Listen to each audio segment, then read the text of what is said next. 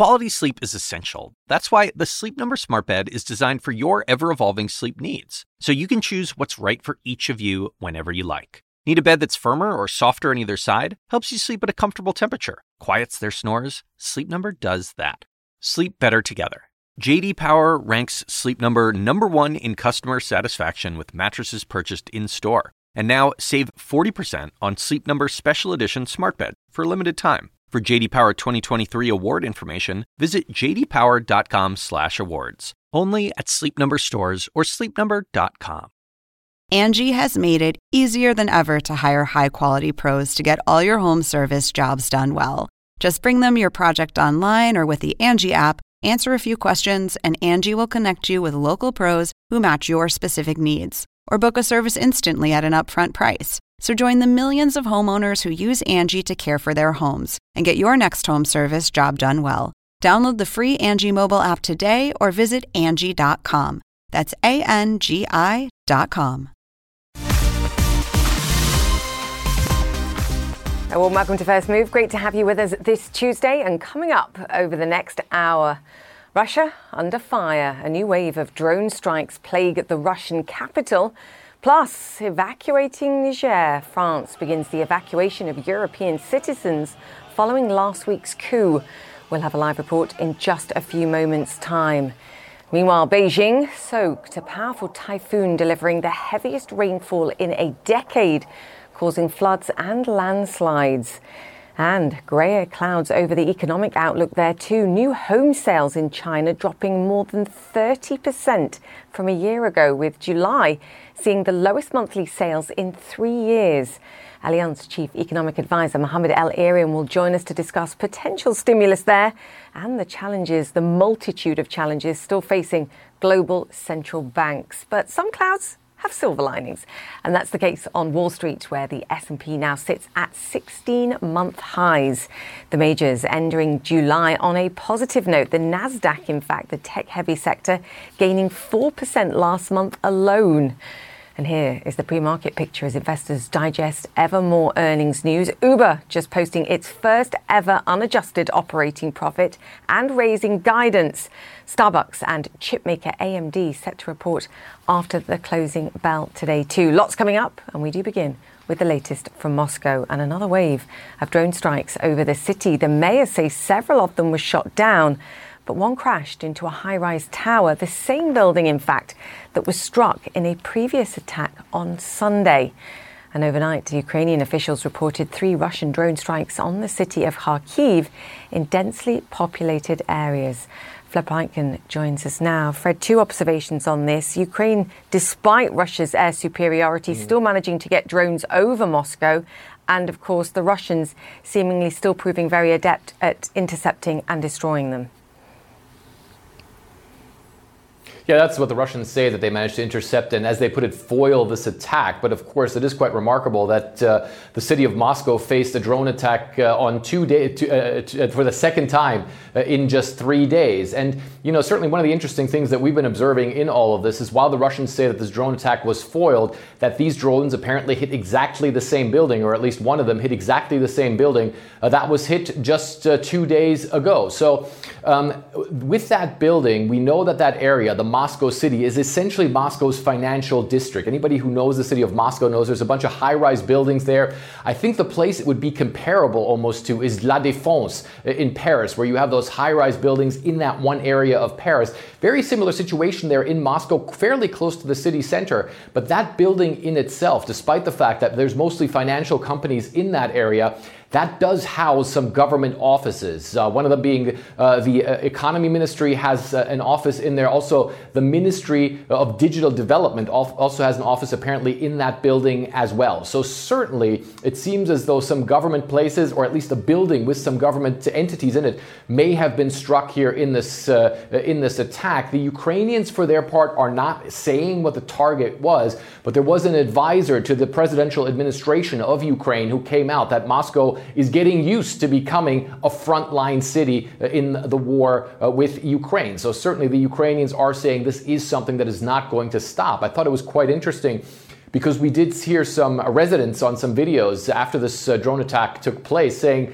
that uh, some of them had actually gone to see the aftermath of the last drone attack, which happened on Sunday, and then all of a sudden heard a loud explosion once again. So, certainly quite troubling for the folks there in Moscow and the Kremlin itself, Julia. Also coming out and saying, yes, this is definitely a threat and certainly something that the Russians say is being addressed. They said that this this last wave of drones that one of them uh, was taken down by air defense system, but one was also taken down, as they put it, by electronic countermeasures, which seems some sort of electronic suppression of the aircraft that caused it uh, to crash. But certainly some damage done to that building, and certainly also some damage done uh, to the calm of the folks there in Moscow who once again find themselves under fire, Julia. Certainly. Fred Pleitgen, thank you for that. And across the border, Ukrainian officials say their southeastern counteroffensive is still making steady gains, but we know progress is slower than hoped. And the concern is that gains could be tough to hold. Nick Paton Walsh reports. The fight so fierce and victory so bitter, there is little left of Staromayorsky to defend it from. No cover for troops, no structures, just the dust of a tiny four road village, the first gains of Ukraine's renewed full throttle counter offensive. So small but symbolic, Russia even claimed Monday, with constant shelling, it had pushed Ukraine out of it again. Something these men, fresh back from that fight, would scoff at. Krivbas, his call sign, fought all the ten days of the assault until the Russians finally fled. Here he is as shells rain around in the initial advance.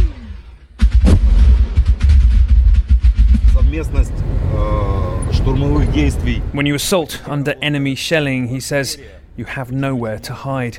That's the hardest part. They've since tried to assault again twice with small groups. And he fought for here too, Neskuchny, the town before it, where the Russians hid 200 troops in the basements, not even leaving for the toilet, so Ukraine attacked with a smaller force. He takes us to where the Russians made their final stand, the school hall and its corridors. There is no love, says the wall. They seem to relish the nothing they brought and left no clues as to why they fought. One of the hard things for the Ukrainians to understand is quite why the Russians are fighting so hard for here, Neskuchny, and the more recent victory of Staromayorsky down the road. Is it that these are their last lines of defense? Well, no. They think there's far more fighting to be done. I hope that when we get through their last line of defense, he says, then they start to run. For now, they still feel there is something behind them. Yeah, we feel support, but we are very, very tired. There is so much more ahead to come. Ukraine may have put in its reserves now to the fight, but they face the same Russian brutality.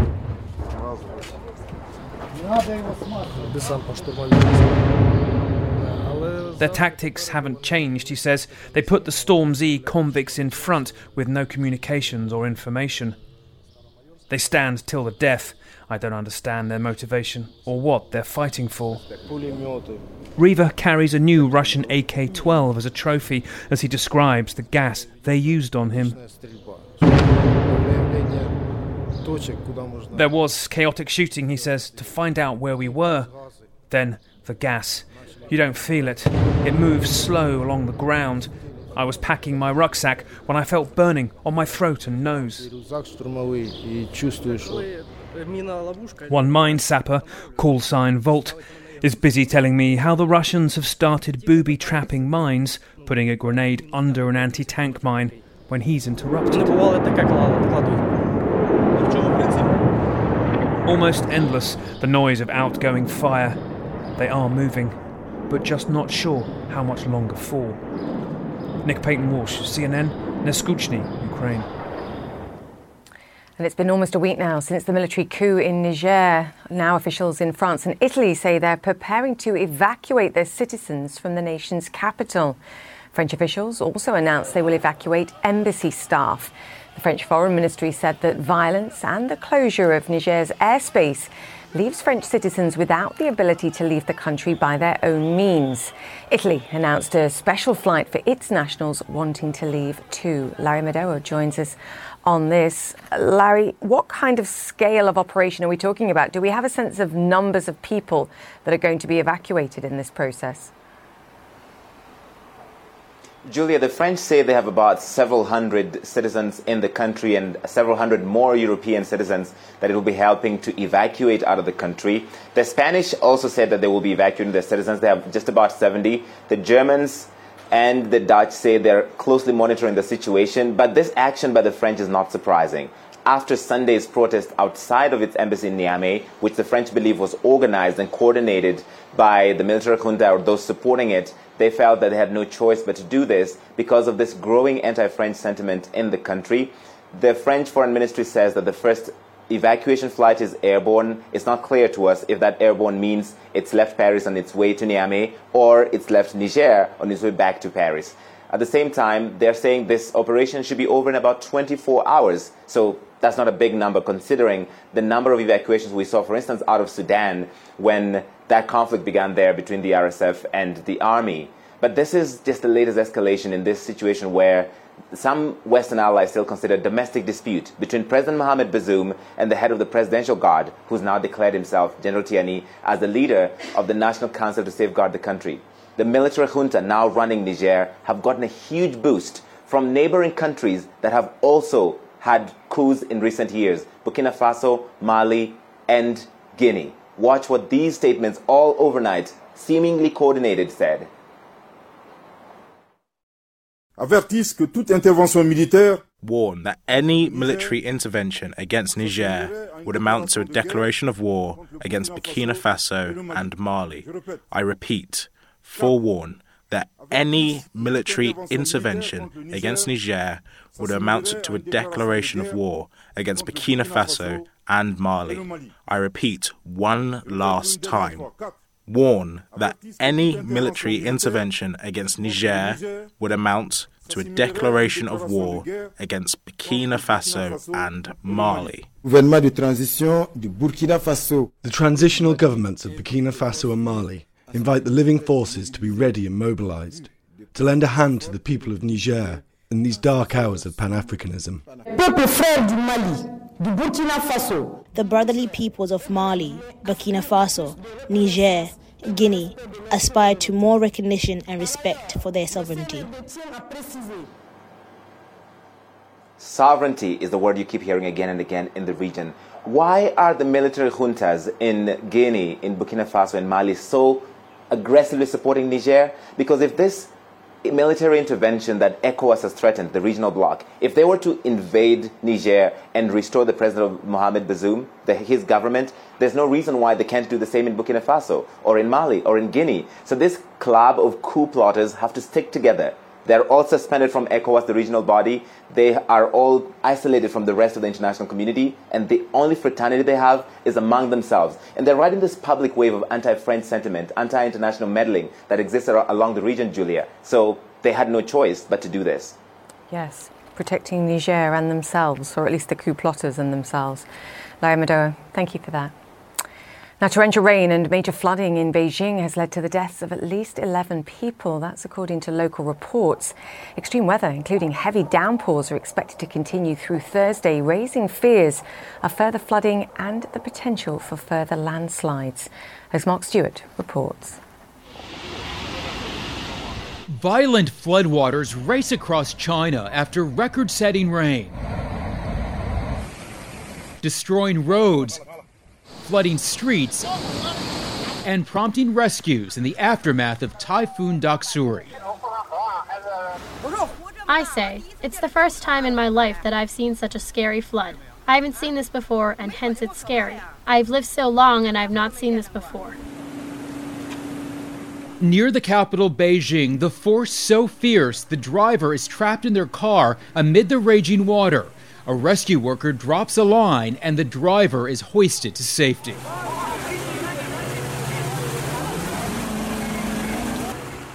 In Beijing, a giant hole sits in front of a newly opened mall. One of the venues from the 2022 Winter Olympic Games is underwater. And a recently built hotel is damaged, according to a state run media outlet. In some cases, the water is so high it nearly tops the power lines. Riverbanks are hovering close to the street, and where the water has receded, a mess is left behind. The flooding is disrupting everyday life. At a Beijing airport, water is flooding the tarmac. Flights are facing delays, and in some cases, trains are at a standstill. Evacuations are underway in Beijing. Tourist attractions remain closed. As emergency workers do what they can to help, family members are looking for loved ones. A city brought to a standstill as another massive storm lingers in the horizon. Marc Stewart, CNN, Tokyo. Myanmar's ruling military junta has pardoned former leader Aung San Suu Kyi on five charges. This reduces her lengthy prison sentence dealt after the junta seized power back in 2021. But the 78 year old still faces decades of detention on other convictions. The Myanmar Supreme Court is set to hear appeals against her other charges over the next two weeks. Okay, coming up on the show, housing sales slump in China. We'll discuss more troubling data and hopes for further stimulus with economist Mohamed El-Erian right after this. And later, a solar powered car that looks something straight from the future. I'll discuss with the CEO of the California startup later this hour. This podcast is supported by Sleep Number.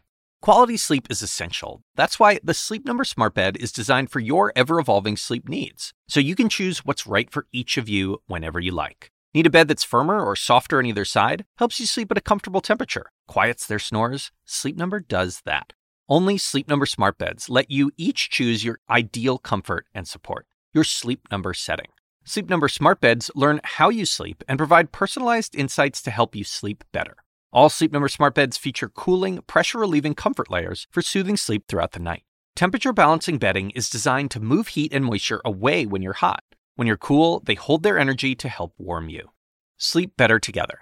JD Power ranks Sleep Number number 1 in customer satisfaction with mattresses purchased in-store. And now save 40% on Sleep Number special edition smart bed for a limited time. For JD Power 2023 award information, visit jdpower.com/awards. Only at Sleep Number stores or sleepnumber.com. Angie has made it easier than ever to hire high-quality pros to get all your home service jobs done well. Whether it's routine maintenance, and emergency repair, or a dream project, Angie lets you compare quotes from multiple local pros, browse homeowner reviews, and even book a service instantly. Angie's been connecting people with skilled pros for nearly 30 years. So the next time you have a home project, bring it to Angie to get your job done well. Download the free Angie mobile app today or visit Angie.com. That's A N G I.com. Welcome back to First Move. China's housing slowdown not over yet. New home sales data taken from 100 of China's biggest developers plunged by 33% in July compared with a year ago. That's actually the steepest monthly decline in a year. The report comes as the country's biggest property developer, Country Garden, abruptly pulled an attempt to raise $300 million by issuing new shares in Hong Kong. Just for context, the property market represents nearly 30% of the nation's economy. And at a time when indicators of manufacturing and services activity are slowing and concerns over youth unemployment and deflationary pressures are rising. Something else that's rising? Hopes for stimulus support.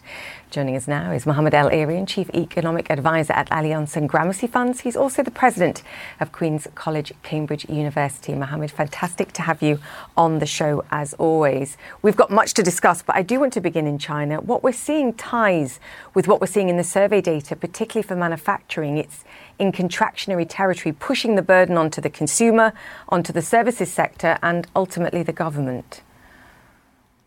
Yes, absolutely. In fact, one of the big disappointments of this year is that the bounce back in China from COVID shutdowns has not been as buoyant as people expected.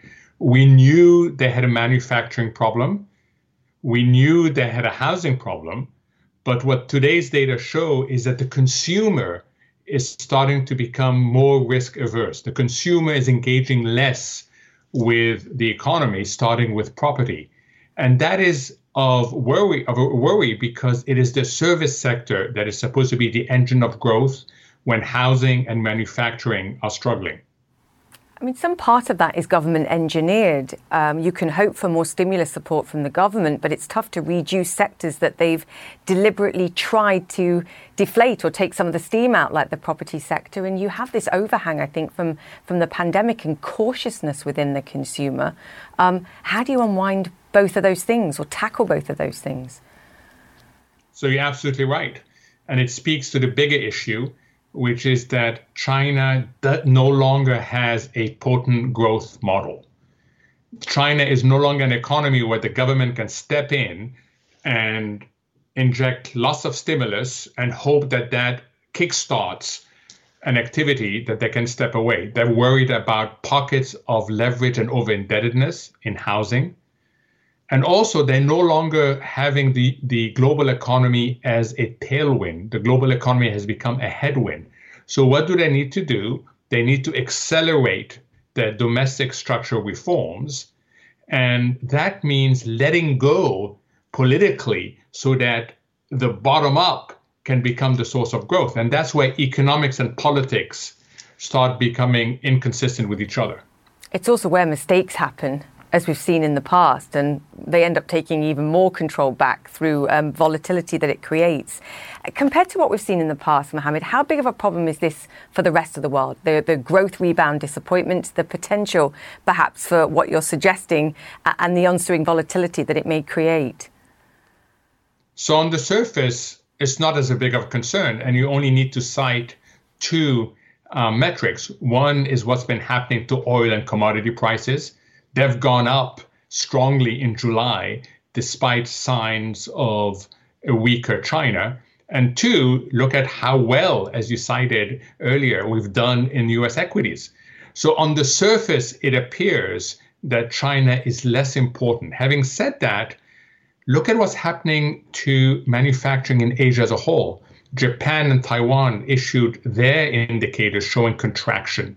So I think it's much more regional than it is global, but China still matters. And China matters because people were hoping that it would be the engine of growth this year as Europe and the US slow down to get rid of their inflation problems. Yeah, and policy, central banking has been a delicate and difficult dance, I think, for many months, wherever you look in the world, quite frankly. But you wrote recently, and I want to sort of shift, shift gears and, and look at this about perhaps who has the bigger challenge at this present time between Japan, which is having fun and games, uh, the United States, which we've talked about a lot, and also the Bank of England. And what with the weakest growth and the highest inflation rates in the G7, you say actually the Bank of England has perhaps the, the most difficult challenge managing the situation today. It certainly does compared to the Federal Reserve and to the European Central Bank. Why? Because it's dealing with structural problems and not getting enough help from the government. So it starts with a much higher inflation rate, 7.9%. Um, it has a lot of real wage resistance. Wages are growing at 7%. And in addition to that, it doesn't have the flexible economy that the US has or the trade that the Eurozone has. So when you look at the task of the Bank of England, it's much harder.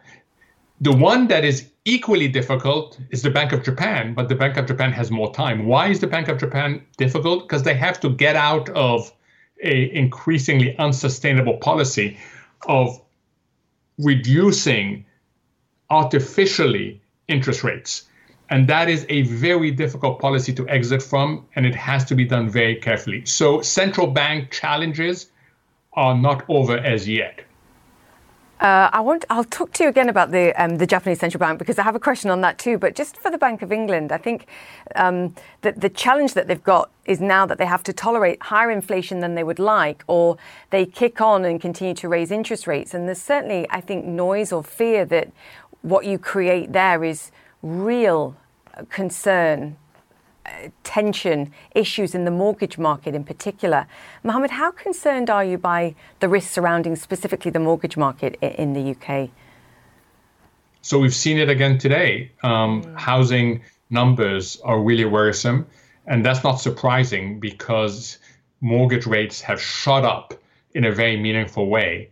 And people are rolling off their mortgages because the average length of a mortgage in the UK is much less than the US. And that's the dilemma for the Bank of England. If it continues going it alone, which means hiking at least two more times, it risks a mortgage crisis. If, however, it doesn't continue, it risks inflation, as you said, higher for longer. The real solution is for the government to come and help on the supply side and enhanced supply. And the government has spoken to that, but the actions so far have fallen short of what's needed. And then if we weave in Japan, and you said they have the sort of luxury perhaps of a little bit more time to react. But what we saw in the past week was them providing a little bit more flexibility over where interest rates can go. And then, of course, as you would expect, investors tested them to see what they really meant. And then they said, okay, fine, we're going to add a supplementary bond buying program to try and manage that and bring those rates back down. Um, the problem is, none of these things are mutually exclusive. Bond markets around the world are connected by the investors that, that invest in these products. How worried are you by a sort of mismanagement of, of what we see in Japan having an impact on particularly the UK, but other nations as well? It's something that we should all worry about because it, if if it's mishandled, and I say if because the Japanese could handle it well, but if it's mishandled, we will feel it in two ways. First, an upward pressure on government bond yields across the world. Like you say, they are all interconnected.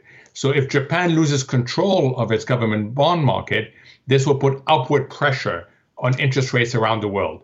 Second, is the concern that the Japanese investors hold a lot of foreign securities.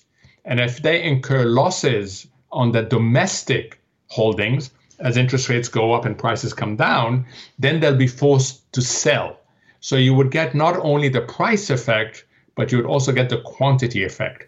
That's what people are worried about. It is not a done deal by any stretch of the imagination, but what the last few days have told us as you point out, is be careful of the muddled middle.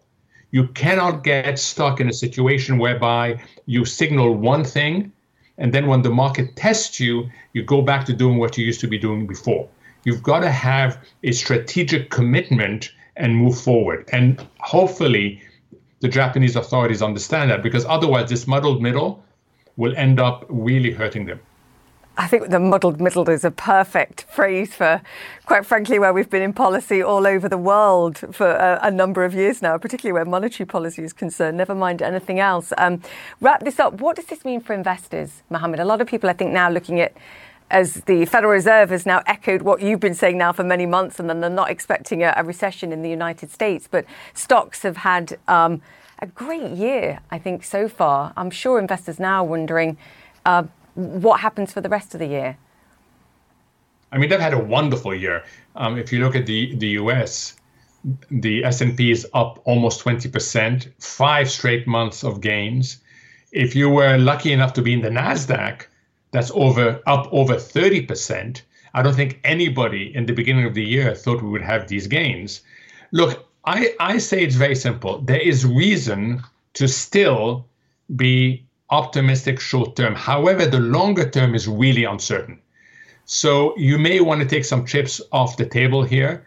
You've had a wonderful run. Um, there may be some more short term gains, but one has to recognize that the longer term is un- still uncertain economically, financially, socially, and institutionally. So you may want to take some chips off the table here after what has been a, a wonderful seven months. Yes, be grateful for what you've achieved this year and um, don't get greedy. Uh, Mohamed, always a pleasure to have you on the show, sir. Thank you so much. Mohamed El-Erian, Chief Economic Advisor at Allianz and Gramercy Funds. Okay, stay with CNN. Coming up, two months after the industry itself raised fears of an AI Armageddon, China is announcing rules of engagement. We'll explore next. Welcome back to First Move. Wall Street's first day of trade for August is now underway and stocks opening lower as a busy earnings week continues. Qualcomm And Shopify set to report on Wednesday, followed by the big guns Apple and Amazon on Thursday. And then on Friday, too, the US jobs report for July.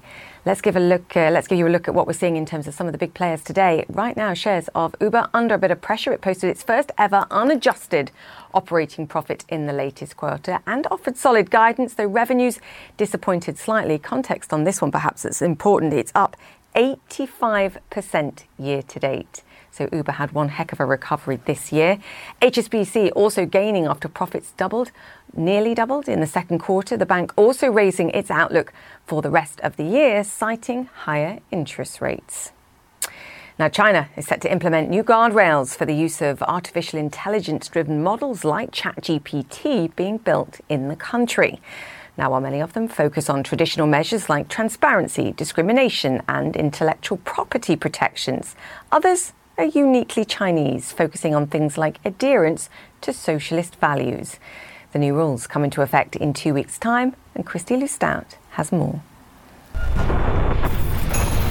Meet Xi Jiajia, a virtual idol powered by artificial intelligence to sell burgers in China.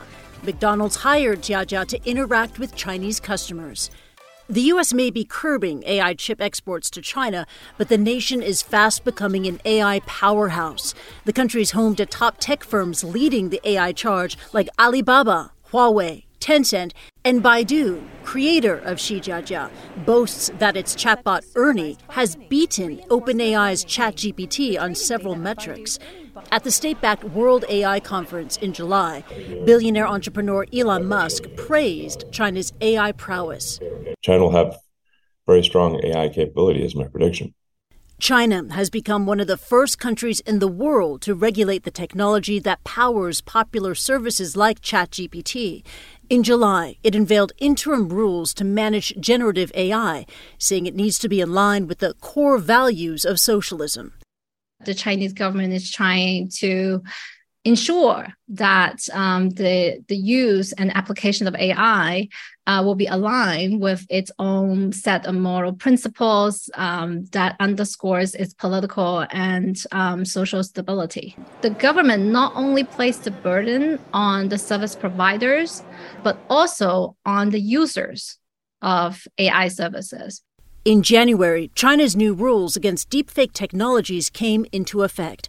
Chinese authorities have detained people for allegedly using generative AI to commit fraud and create fake news.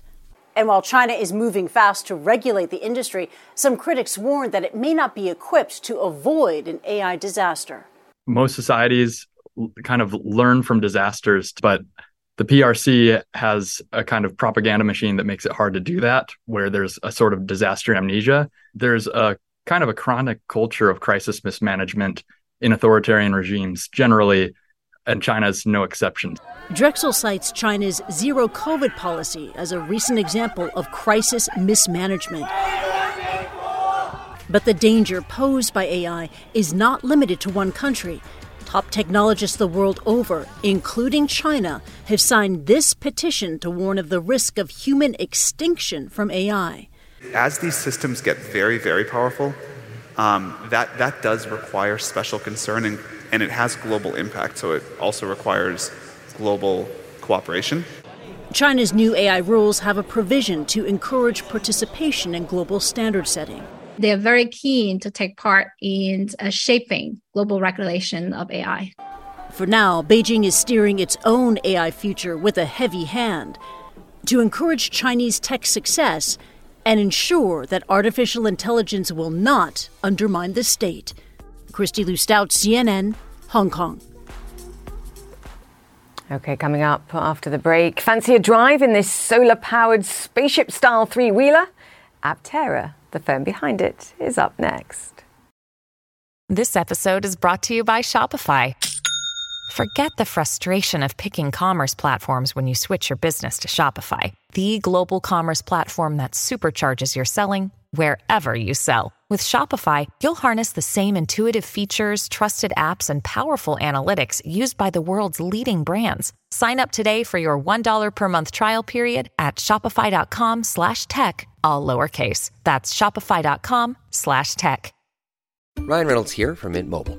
With the price of just about everything going up during inflation, we thought we'd bring our prices down.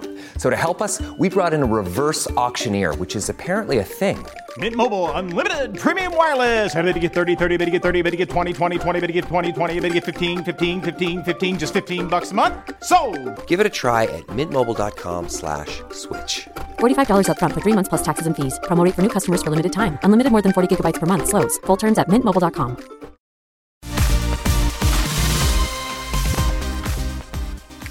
Welcome back to First Move and to a car conversation that could have been lifted from the pages of a sci fi novel. The Aptera solar electric car is being developed by a startup in California, the land of sunshine. And for people who drive 65 kilometres a day or less, they say it won't cost a cent. They also promise a full charge of the battery can let you travel up to 1,600 kilometres. Now, 40,000 people have signed up to buy, but they may have a wait. Just to give you a sense, in July, the firm completed wind tunnel tests in Italy. Now, we'll discuss the design intended to produce the lowest drag coefficient among all production passenger vehicles. Aptera claims it's three times more efficient than a Tesla Model S. Now, as you can imagine, the cash burn probably almost as hot as the sun, and that's what every car maker tells us on First Move. Aptera is using a novel way to address that by crowdfunding for the money it needs. And Chris Anthony is Aptera's CEO, and he joins us now. Wow, Chris, we have a lot to discuss. Give us the strongest selling point and why 40,000 people have decided they want to buy this in future.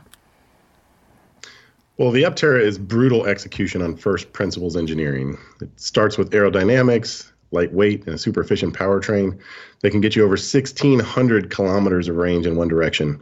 And I think the vehicle looks unique. It looks like the future. And I think people are drawn to solutions that can really make the world a better place. And, and Aptera is it.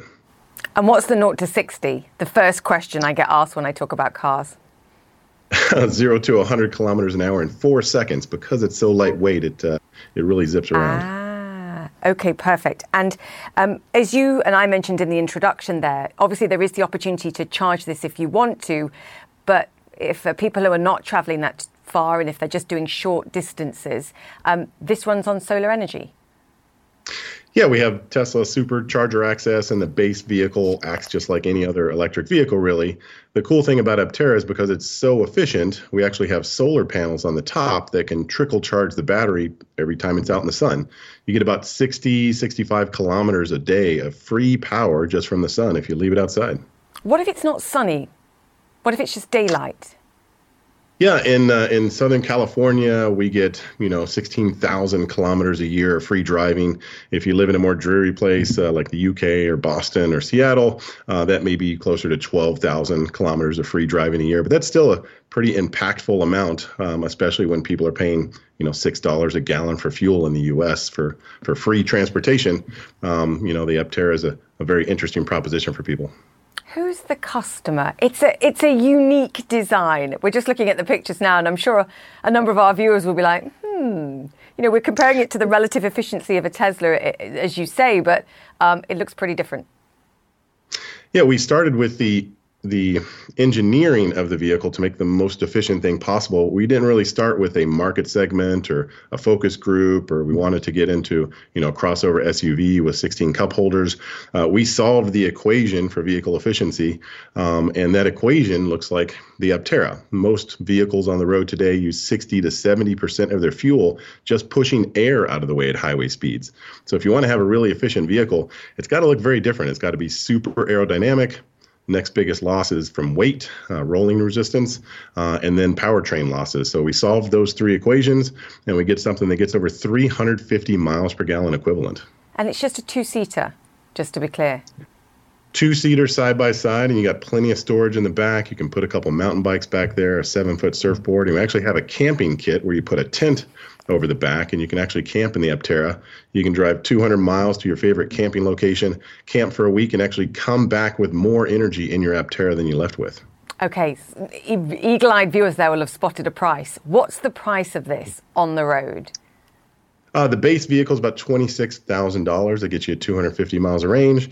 And then you can um, get options on the drivetrain and the battery pack to get you all the way up to 1,000 miles of range, 1,600 kilometers of range. And that costs around $45,000. Okay, so the key now is when is it going to be on the road, available for people to buy. And as I mentioned also in the introduction, and the conversation that we always have with people building new cars or innovating is that it's a cash burn business. Talk to me about crowdfunding to raise money. Why go that route? Why not have a conversation with a bank or, or big investors? Why such small sums of money? Yeah, we have over 16,000 investors in Aptera now. It's the most successful crowdfunding in history. Um, and we're putting that money to, to good use to get the first validation vehicles done by the end of this year and hopefully start delivering vehicles to customers by next summer. Uh, but crowdfunding has been just amazing for us. It's a it's a tool where you can invest in innovative companies early on. I would have loved to invest it in early Tesla, early Google, uh, but you know a decade ago it just wasn't available. Um, it's a recent proposition uh, that Congress passed legislation to allow for this type of crowdfunding, and we think it's exciting that people can buy into equity uh, in Aptera and kind of take the journey with us into making uh, transportation solar powered and making the world a cleaner, greener place for transportation. So, but you you also have to protect these people to some degree and provide some kind of return. Are you saying that you did this because you wanted the opportunity to give people the opportunity to invest in an innovative early early stage company versus going to a bank and perhaps getting more stable money, for example, expensive perhaps? Yeah.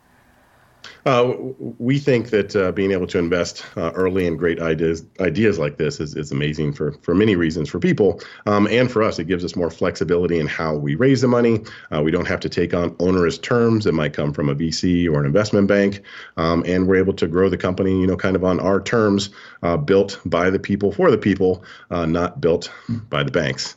So I uh, I think it's an amazing proposition for people to uh, be able to invest in amazing ideas like Aptera and, and other other things. And how much have you raised? Uh, we raised about ninety million dollars from the crowd, uh, and we raised another twenty million dollars privately.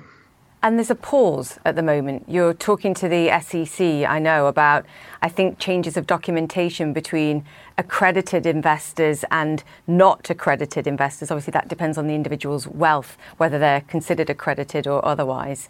Um, Chris, can you explain that? And can you just confirm to me that uh, as you're taking this crowdfunding money, the earlier investors and, and some of the owners of the business aren't sort of taking their money out? Is this purely going to build the, the car? Yeah, the uh, the earliest investors in Aptera um, invested at 20 cents a share. Uh, we've gone through through successive crowdfunding rounds. Uh, now we're selling equity at 1050 a share. But our crowdfunding has been so successful, we keep uh, reaching the cap for our annual limit, which is 75 million a year.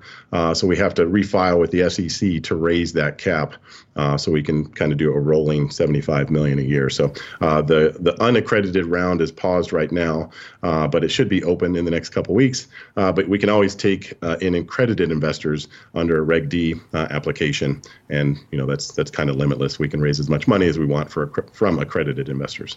Cool. And just to reiterate, none of none of you guys have taken any money out. You guys are all still in there. Oh yeah, yeah. We uh, we we hope to take the company public uh, as we start production, uh, and I think that's an amazing proposition for all our 16,000 investors. Uh, everybody wants to see the day when we're we're publicly traded and we have the capital to uh, grow the company effectively um, and make new vehicles, not just this three-wheeled vehicle, but others for you know package delivery, food delivery, uh, more commercial applications, possibly a five-seater in the future. So it's an exciting time to launch this vehicle, and it's an exciting time to have all these investors and support. Um, and, uh, you know, we're looking forward to delivering our first vehicles here in about a year. Yeah, watch out, Elon Musk. Um, Chris, love your ambition. Come back and talk to us soon, please. Um, I'm interested to track progress. Great to chat to you. Chris Anthony, there, so the CEO of Aptera. Thank you. All right, coming up on First Move, seven goals in one big match as China faces England at the World Cup. Which of the two powerhouses is advancing? Find out next. Welcome back to First Move and to the latest from the Women's World Cup. England dominating China with six goals. There's no bias on this show, but hooray! The Lionesses ended China's journey at the group stage for the first time ever. Meanwhile, the United States survives a late scare, narrowly reaching the knockout stages. Patrick Snell joins me now. Oh, Patrick, somebody did that deliberately, so I have to ask you about the USA first. Boo! No, on, no me. bias ever, right, Julia? Never. I hear you. let's start. Okay, then let's start with Team USA. They are the reigning world champions. They did survive one big scare on Tuesday, no question about that. Let's get straight to it. 91 minutes on the clock against tournament debutants Portugal. What a chance this is for Ana Capeta. If this goes in, then it's Portugal who advance and the USA go out upon fine margins. The USA eventually advancing but not really as one huge scale. Let's hear from uh, some very relieved Team USA perspective now.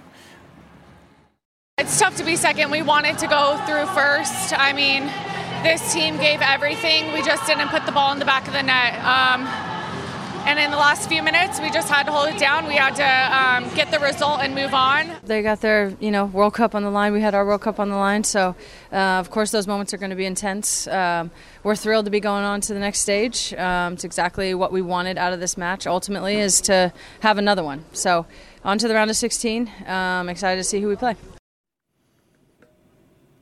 That could well be Sweden. All right, let's check in on who won the group then. That would be the Netherlands, Julia. Emphatic 7 0 winners over Vietnam earlier today. A really standout performance from the team, but in particular, Esmee Brugts, who scored not one, but two fantastic goals of the highest caliber. Look at the swerve and precision she puts on her shots there. Fantastic. It's the Netherlands who win the group by two points. Team USA in second place, and they don't like playing second fiddle to anyone, in Julia. What a wonderful goal, that second one especially. Um, okay, so now is the moment with huge apologies to our beloved Chinese viewers and football lovers in particular. Let's talk about England's goals. Yeah. yeah. Absolutely superb performance from the reigning European champions showing all their class. The Lionesses got off to a really good start in this one and they just kept building on it. Take a bow, Lauren James, who could well poised to be one of the breakout stars at this Women's World Cup. 6 1 England over China in Adelaide earlier. Two wonderful goals from Lauren James, who plays her club football uh, for Chelsea. Three assists as well. That's a stunning finish from her. Absolutely fantastic. England will play Nigeria next, by the way, in the round of 16. And remember, she also scored the game winner against Denmark in the previous round of games. Absolutely superb. England emphatic winners, Julia. Woohoo! No bias. Never. Never. Patrick Snell, thank you. And finally, on First Move, please bear with me and check out this video. Rumours and conspiracy theories have been swirling on social media thanks to this viral video from a zoo in eastern China. Now, this is supposed to be a sun bear standing on its hind legs and appears to be waving at the crowd. Mm-hmm. Now, some people believe it's actually a person in a costume. So the zoo has officially denied the claims and insists people just don't understand that this is actually how bears behave. Fun fact sun bears are the world's smallest species of bear. Yeah, I don't know. Watch that video back. Rewind this and watch it back. I have my own views. Something weird about that. And that's it for the show. Connect the World is up next. I'll see you tomorrow. Quality sleep is essential. That's why the Sleep Number Smart Bed is designed for your ever evolving sleep needs, so you can choose what's right for each of you whenever you like. Need a bed that's firmer or softer on either side? Helps you sleep at a comfortable temperature, quiets their snores? Sleep Number does that. Sleep better together. JD Power ranks Sleep Number number 1 in customer satisfaction with mattresses purchased in-store. And now save 40% on Sleep Number Special Edition Smart Bed for a limited time. For JD Power 2023 award information, visit jdpower.com/awards. Only at Sleep Number stores or sleepnumber.com. Hi, I'm Ben Mankiewicz. On this season of The Plot Thickens, we're exploring the world of renegade movie director John Ford. Ford was a living legend, a cinematic giant, and also a notorious egomaniac who could unload on actors. You'll hear from the best of them John Wayne, Jimmy Stewart, even Ricardo Montalban. Find out how Ford's legacy survives his personal demons. The Plot Thickens Decoding John Ford, hosted by me, Ben Mankiewicz. Listen now wherever you get your podcasts.